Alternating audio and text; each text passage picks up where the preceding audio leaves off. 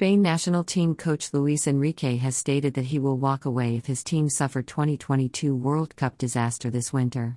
Spain have already booked a place in Qatar later this year after a wonderful performance sealed an automatic qualifying spot.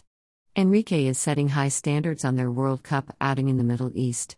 I am in heaven right now, as per reports from Marca. I am saying to you now, so there can be no criticisms later. If something goes wrong at the World Cup, I will leave and there will be no problem. The draw for the World Cup group stage will be made on April 1st in Doha, with Spain seated as a group leader after rising up to seventh in the latest list of FIFA rankings.